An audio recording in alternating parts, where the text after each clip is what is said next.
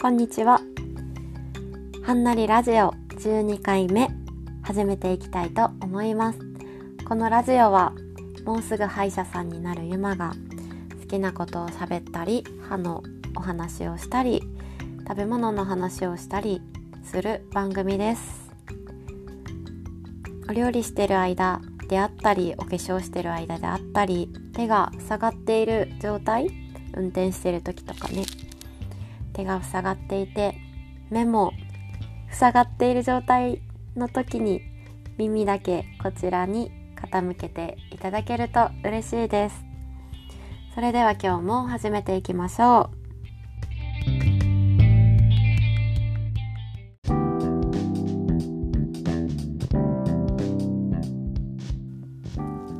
はい今日はですね私の最近のアルバイトのお話をしたいと思います。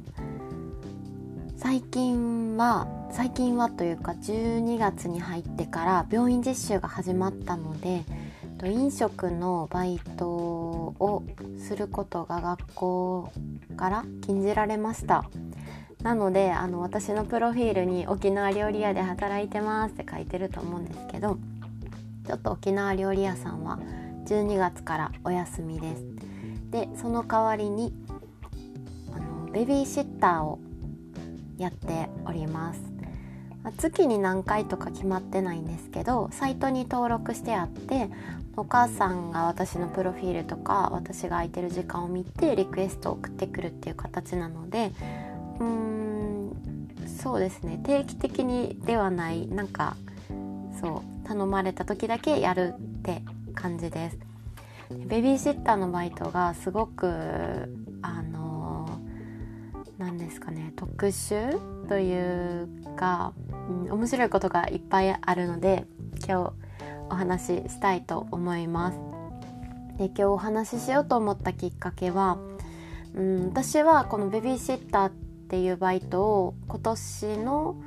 5月からコロナの時期になってから始めたんですけどうんとその話を美容師さんかな美容師さんにしたんですよね。そしたらその美容師さんは小さいお子さんがいてまああの頼む側ですよね。あの頼む側の目線で話してくれたりしてすごいこうなんかベビーシッターってどんな感じなの？みたいな感じでこう食いつきがすごかったんですよね。でその後もと、バーで働いてた時にバーのお客さんと私このバー以外にもあの居酒屋でバイトしてたりベビーシッターでバイトしてたりしてるんですよねみたいな話をしたら、まあ、居酒屋は結構なんかスルーされて「えベビーシッターもやってるの？ベビーシッターってどんな感じなの?」みたいな感じですごいあの、うん、親世代小さな子供がいる世代30代40代の方たちからすごいこう話を突っ込まれるというかみんなどんなんか気になってるんでしょうねきっと。それで話をすることがまあ多くはないですねでもたまに聞かれるんですけど基本的に私のお仕事はまずはお母さんとそのサイトでやり取りしてえーと、時間と時給と、まあ、交通費これぐらいかかりますお母さんの家のルールは何ですかとか確認をして事前にサイトで打ち合わせをします。でその当日になったらその子のお家に行ってお母さんに会って、まあ、基本的なプロフィールであったりあのもしもの時どうしますか？とかいう話をまあ5分10分してでお母さんは鍵を置いて出かけちゃいます。お家の中には私と子供だけ。です。はい。でまあ何してもいいんですけどまあなん遊んで ご飯一緒に食べてもうお昼にするならしてはい、でお母さんが帰ってきたら鍵と子供さんをお渡ししてお渡ししておかしいな、うん、鍵をお渡ししておお子さんにバイバイって言って帰ります。それでうんと私のあれですよ。お金の話を今からするんですけどあの北海道の最低賃金が今860いくらや？860まあ5円ぐらいかな？きっとそのぐらいなんですよ。ね、私が1年生の時は5年前とか700円台だったんですよね最低賃金。だからこれでも上がった方なんですけどでもあの普通の普通のなんか東京とか大阪とか京都の人名古屋の人とかからしたらすごい低く感じますよねきっと。私にとってはこれがあの当たり前なんですけどまあ安めの最低賃金ででまあ居酒屋であったりバーであったりやっぱ飲食業はそれに近い金額になるので、まあ、1,000円超えるってことはまずないんですけどベビーシッターのバイトだと最低1200円からスタートなんですよ。なのであのとっても割がいいというか、まあ、家庭教師まではいかないけどうん居酒屋で働くよりかは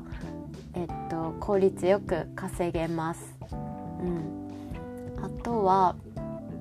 うんお昼ご飯とかも作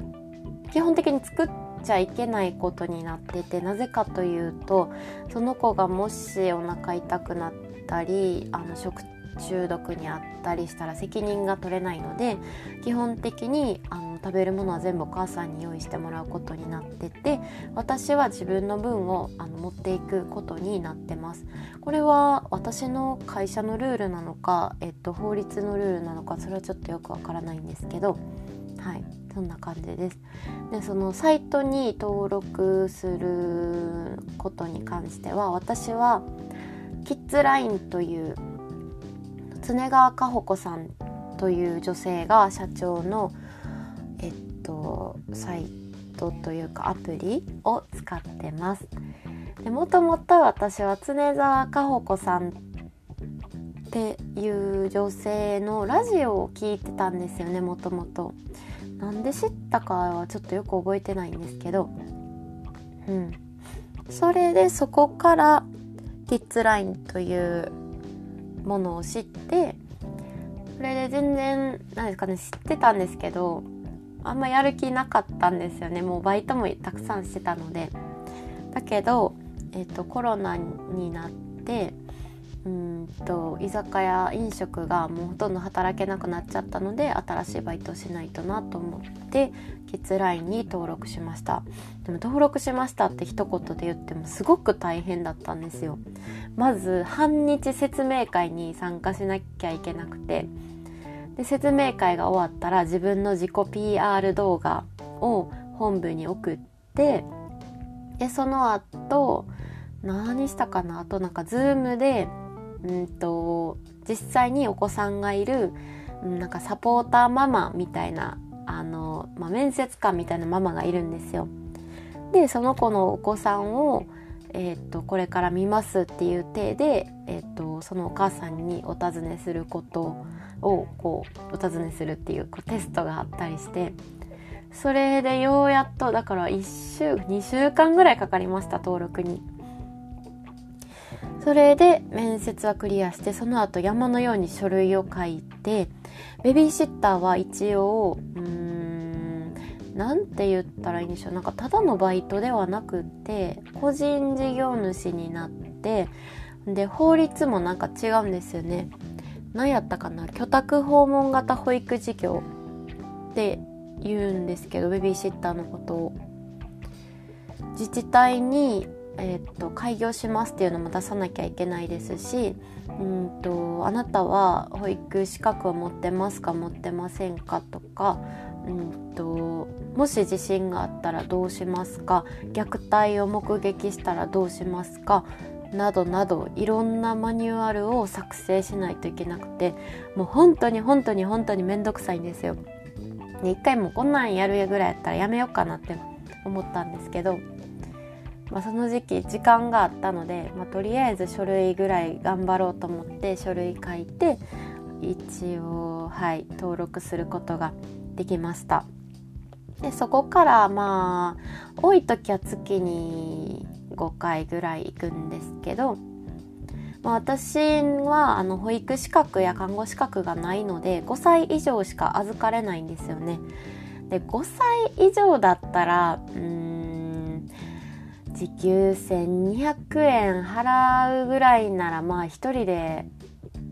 一人でお留守番しなさいって私の家はまあそんな感じだったので私は鍵っ子であの鍵あのランリュックについてたんですけどうーんそこがちょっと私にはわからない感覚というかこんなもうちゃんと喋れてうん。自分で鍵も閉められて宿題も自分でできる子供に1時間1200円払ってわけなんか知らない人を家に入れるのはなんかすごいなっていう私のあの感覚なんですけど。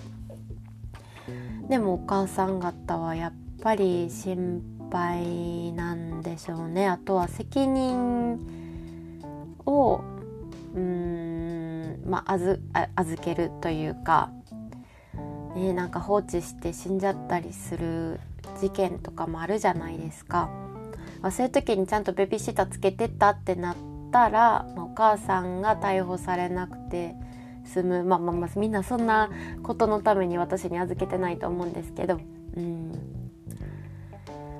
そうそんな感じですベビーシッターの登録は。はい。それでうんと最近は先週の日曜日に2件新しいご家庭に行ったんですよ。なんか定期的に通ってる子もいて定期的に行ってるのは小学2年生の女の子に勉強教えに行ってるんですけど家庭教師みたいな感じで。うーん。なんか最近発見したのは最近の小学生はめちゃめちゃ隅っこ暮らしが好きなんですよ。隅っこ暮らしって皆さんご存知ですか？サンリオのキャラクターだったと思うんですけど確か。サンリオで合ってるよな。なんか隅っこにいる隅っこっていうのはこの角？部屋の隅にいる動物たちのキャラクターなんですよ。隅っこ。ちょっと調べますね。隅っこ暮らし。あサンリオじゃない。3X3X って何やろ。3X はサンリオ。えサンリオと 3X は別の会社なんですって。サンリオはハローキティの会社。マイメロもサンリオ。ポムポムプリンもサンリオ。シナモンもサンリオ。え？シナモン？いやごめんなさい。全然関係ないんですけど。シナモンシナモンロールって皆さん知ってます？サンリオのキャラクターの。え私23年間この子のことをシナモンシナモンシナモンロールシナモンんん。シナモンロールだと思ってたんですけど名前シナモロールらしいです。うんいらないらしいですよ。え衝撃。シナモロール。えシナモロールのシナモンはシナモンシナモンってあのアップルパイとかにかかってるやつ。やっとずっと思ってました。えー、違うにゃ。シナモってどういう意味なんやろ。まあいいや。あぐでたま。ぐでたま知ってます？私ぐでたまが大好きであの LINE の着せ替えあるじゃないですか。あれぐでたまでした。最近変えましたけど。あとはケロケロケロッピ。懐かしい。リトルツインスターズキラキラキラじゃなくて キキララ。キキララ。今まであげたのは全部サンリオです。3X いきます。3X はリラックマ。あリラックマね。はいはいはい。リラックマ皆さんご存知ですよね。あとはタレパンダ。えー、懐かしい。タレパンダって今の子知ってるんですかねタレパンダ。アフロ犬。あいましたね。で隅っこ暮らし。へええ私ずっとサンリオのキャラだと思ってました。はいそうそう。でさあそう隅っこ暮らしがもう莫大なる人気を集めてるんですよ今小学生たちの間で。うん。私の世代だと隅っこ暮らしはいや小学校の時にいたのかな中学校いや存在は知ってましたけど隅っこ暮らし好きな人一人も聞いたことないです。でもいるのは知ってました。そういう認識でした。だけど今の小学生は男の子も女の子も隅っこ暮らし大大大好きなんですよ隅っこ暮らしのゲームみんな持ってますしあの文房具もみんな隅っこ暮らしでうんあとはなんかお人形がお家に置いてあったりで結構女の子が好きなのかなと思いきや男の子も好きな子多くて隅っこ暮らしを。あというか最近の小学生幼稚園児の男の子で、うんまあ、もちろんあの仮面ライダーであったりあのなんとか戦隊なんとかレンジャーも好きなんですけどうんあの、まあ、私があの行ったご家庭の子の平均的なこう見解によるともう世の中の男の子たちはどうか知らないですけど結構好みが中性的になっているんじゃないかという私の予測です。うん、今まで見た男の子たちはうんみんなうんまあ、優しめというかなんか「オレオレオレ」みたいななんか子はあんまりいなくてどっちかというと女の子っぽい男の子が多かったんですよね。うんもうそういう子ばっかりなのか私がそういう子だけに当たったのかちょっとわかんないんですけど私の記憶によると、まあ、小学生の男の子ってもっとなんかやんちゃでなんか暴れ回ってた記憶があるんですけどなんか先生とめっちゃ喧嘩したりね。そう私田舎出身なので結構なんですか治安悪くてうんまあみんな友達なんですけど、まあ、友達ながらこいつやばいなって 思ったりしてました。うん。そうそんなことはどうでもよくてそうだから最近の男の子は最近の男の子って言ってもあの幼稚園児とかですけどだからその子たちが中学生とか高校生になったらどうななんかみんな同じような女の子っぽい人間がいっぱいいるのかなって思ったりもします。ちょっとわかんないです。途中ですごい変貌を遂げるんですかね。わかんないですけど。そうそれでそう隅っこ暮らしがすごい人気だなって思ったのとあとはポケモンは相変わらず人気。男の子には特に。うん。ポケモンの幅広さやばくないですか？多分私世代より上も多分ポケモン好きだと思うんです。私はうんとゲームあんまなかったので家に知らないんですけど確かうんとあー全然名前が出てこない。DS の前にみんながやってたやつです。DS の前。うんなんか十字ボタンがついててピコピコするやつ。ファミコンじゃないんですよ。何やったっけ？カセットがガチャンってあってそれは私持ってなくて DS から我が家ではゲームが許されたんですよね。そうそれがえっと緑のゲームと赤のゲーム多分あの知ってる方はわかると思うんですけどそうポケモンのあそう緑のゲームと赤のゲーム。で DS が出てきてからはうーんいやわかんないや。全然わかんないや。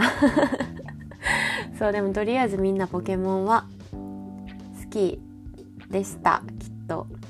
あそうそうそう。だからたまたまにというか最近でもカラオケ行ったら誰かポケモンの歌歌いますもん。あの大木戸博士が「そうなのじゃ」っていうやつ。そう。それは私も聞いたら分かります。多分アニメ昔見てたんでしょうね。うん。そう。でポケモンは相変わらず人気です。あとはあそうもう絶対的人気ナンバーワンは「鬼滅の刃」うん。もうみんな好きです。喋れない。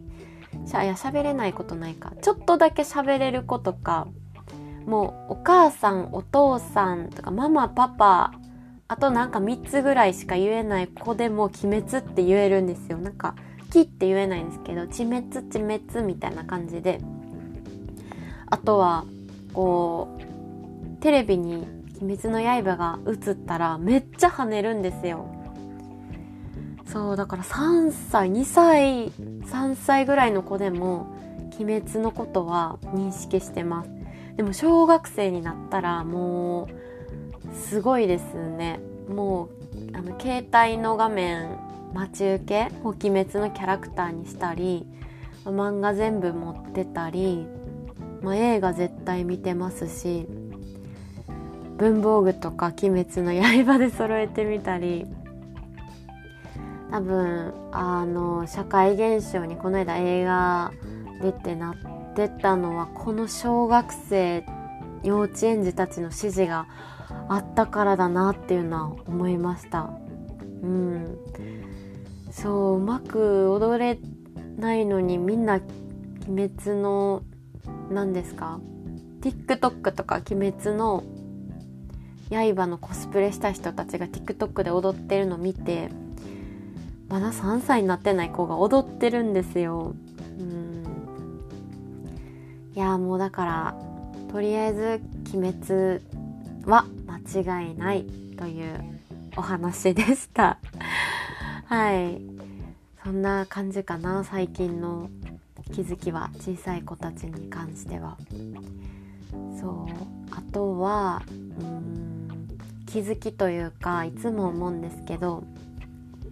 まああのベビーシッターする時間は、まあ、最低2時間最高でうんはあ一日中10時間ぐらい見たりすることもあります。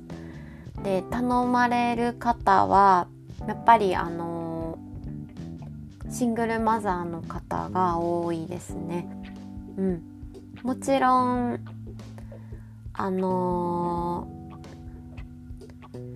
シングルマあのマザーとかではなくってご両親いらっしゃってでも両方お仕事だからっていう場合もあるんですけど、まあ、確率的な問題ですよね。2人いれば、まあ、1人忙しくても1人が見れるじゃないですか。でも1人しかいなかったらもう今見れないわってなったらうん。もう頼むしかないですよね。うんで使う時のお母さんたちの用事も様々で本当にリフレッシュしたいからって言って頼まれる方もいらっしゃいますしもちろんお仕事であの、いけないですっておっしゃる方もいましたしもう正直にあの私今シングルマザーで彼氏がいるので彼氏に会いに行ってくるので見てくださいって あの始まる前におっしゃる方もいらっしゃいましたしうん本当にいろんなあの事情の方がいらっしゃいます。うん、でもう共通して言えるのはもう子育てをしているお父さんお母さんは本当に本当にすごいといつも思ってしまいます。私はあの子供めっちゃ嫌いとか全然ないですし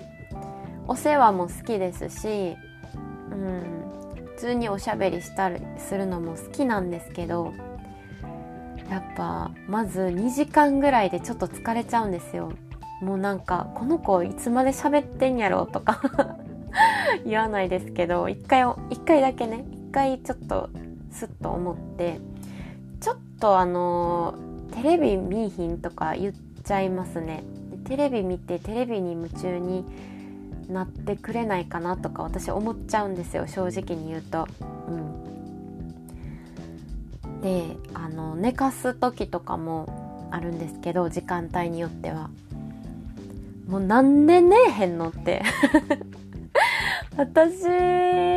すごい寝つきいいんですよね自分が。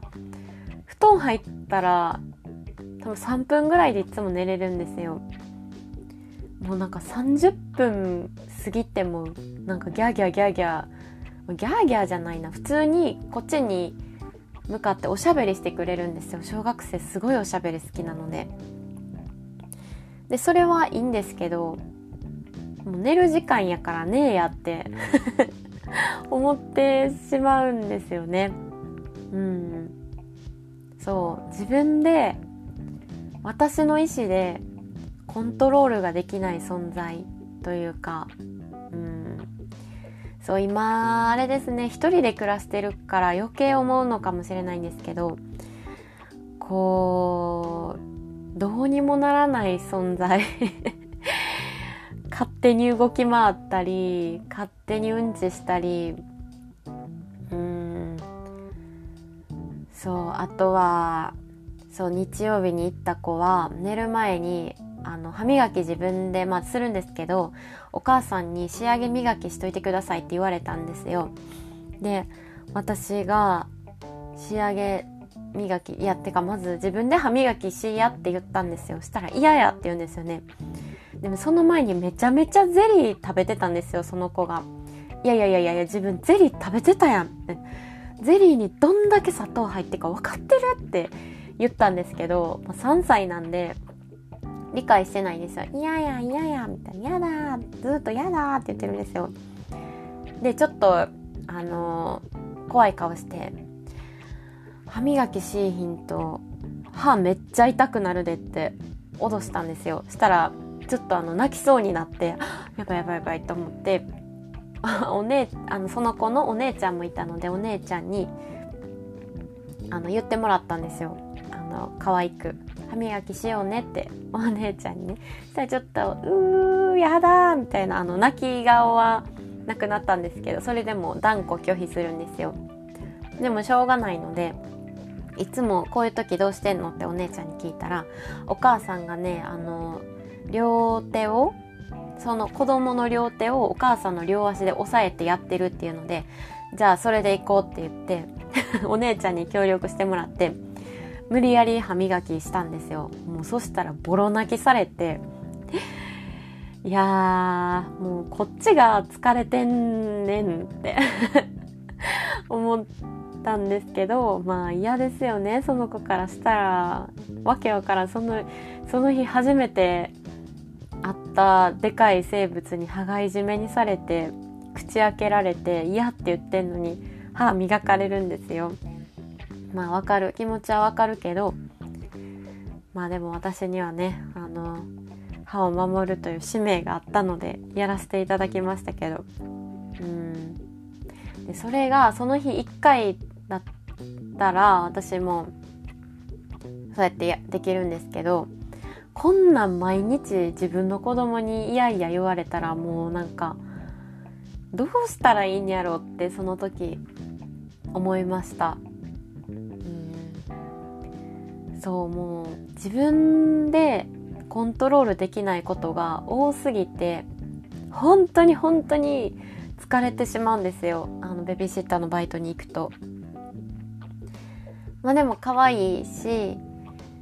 本当にあの愛くるしいというか普段そんなちっちゃい子にあの出会う機会がないので普通に生活してたら。毎回行く前はすごい楽しみなんですけど帰ってきたらかなりぐったりなります。はい。そんな状況を365日そしてその子が大人になるまで何十何年間繰り返さなければいけないと思うと私は本当にお母さんになれるのかどうかっていうのを毎回すごくすごく悩みます。お母さんにならないっていう選択も自分にはできるじゃないですか。うんだけどまあ絶対すごい喜びもあるだろうし子供が小学校に入る中学校に入る高校に入るそして大学生になる成人する結婚する孫が生まれるっていうこうなんですかね自分じゃない人がこう変わっていく喜びとかもうんすごい嬉しいんだろうなって想像で思います。しだけどもう私はこんなの耐えられ一日でも嫌になっちゃうのにこんなの耐えられないぞって思ったりしてまあ全然あのね結婚してるわけでもないし 子供が生まれる予定でもないんですけどでもふとそんなことを考えてしまいます。で実際に私のお父さんの妹が私にあたる、うん、私にとっておばちゃんにあたる女性がいるんですけどあのそのおばちゃんの名前が陽子陽子さんって言うんですけど 私らあの私らはあのお父さんがねあのそのおばちゃんのこと陽子って呼び捨てにするんでなんかわかんないですけどちっちゃい時から陽子って呼び捨てしてるんですよ。ちょよ陽子からしたらねいやいやいや陽子おばちゃんでしょって思われいやでも言われたことないんで全然あの不快に思ってないと思ってるんですけど陽子はすごいお友達が多くてですごい旅行が好きなんですよ。で学校の音楽の先生しててピアノもすごい上手でうんなんというか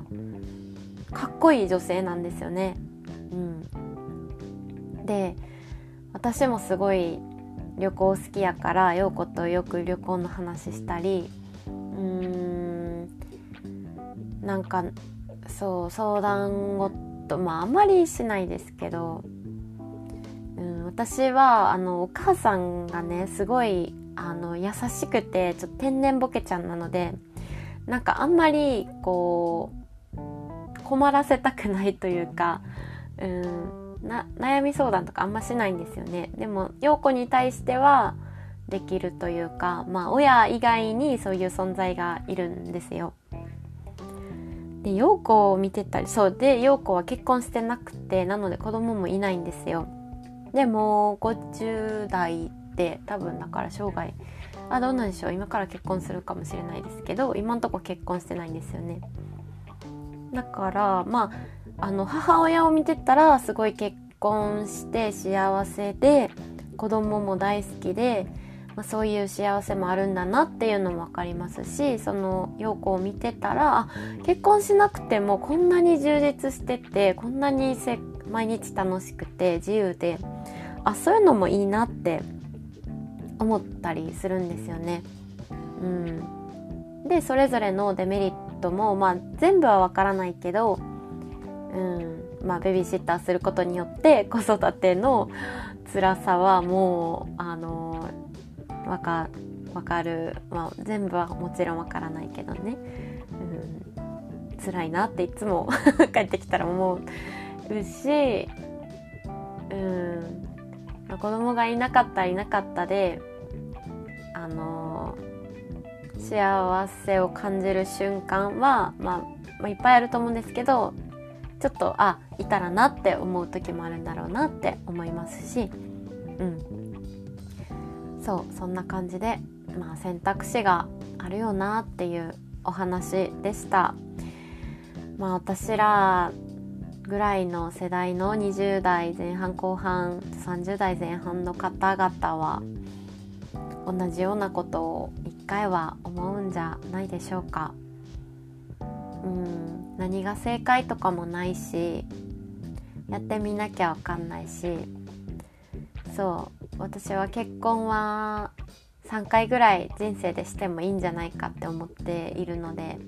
うん、まあ、失敗してもそんなそこで終わりじゃないし。うん。いやそうでもね子供がいるとねはいやり直します。お腹の中に戻ってください。とはならないので子供を産むか産まないかという選択だけは本当に慎重にいやもっと他にもね 慎重にしなきゃいけないですけどそれはもう今から考えるぐらいこうね頑張って考えててもいいんじゃないかなってうん思いました。こんな感じで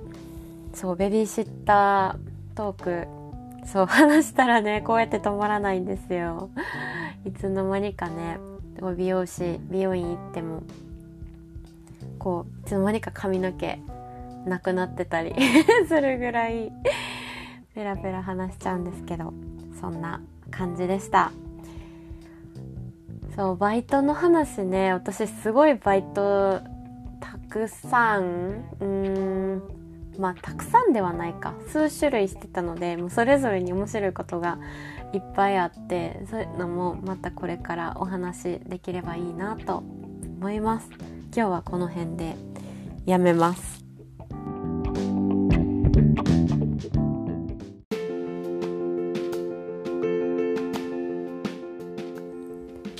今日ちょっといつもより長かったですねお話が。最後まで聞いてくださった方ありがとうございます。あとちょえ？っ て今日ちょっと鼻の調子が悪くて鼻と喉かな。で私鼻の調子が悪いとあの絶対に口が乾燥するんですよ。鼻が通らないから口で呼吸するようになって。でそうすると一気に体調が悪くなってしまうんです。すごいなんかあの自分の口の中の味？味何も食べてないんですけどなんか変な味したりうーん喉の奥がちょっと熱くなったりもうほんと嫌早く治り治します。はいそんな状態なのでちょっと今あのお話聞き直してみたらかすなんかかさかさ声？かさかさ声？ちょっと変な声と思いながら聞いてたんですけど。ごめんなさい俺は。口が本当にカサカサなんです今。これが終わったらお水を飲みます。いやでもこれお水飲んでも治んないんですよね。だからねもう早く寝るしか方法はないので今からお風呂に浸かって。そう最近はね寒いからお風呂にちゃんと浸かるようにしてるんです。血行良くするために。めちゃめちゃ肩も凝りますからね。あの覗き込むので。はい。なのでお風呂に入ってもう早く眠りにつきます。そして早起きします。今日も最後まで聞いてくれ聞いてくださってありがとうございます。ではまた明日かな明後日かな。また次回お会いしましょう。さよなら。おやすみなさい。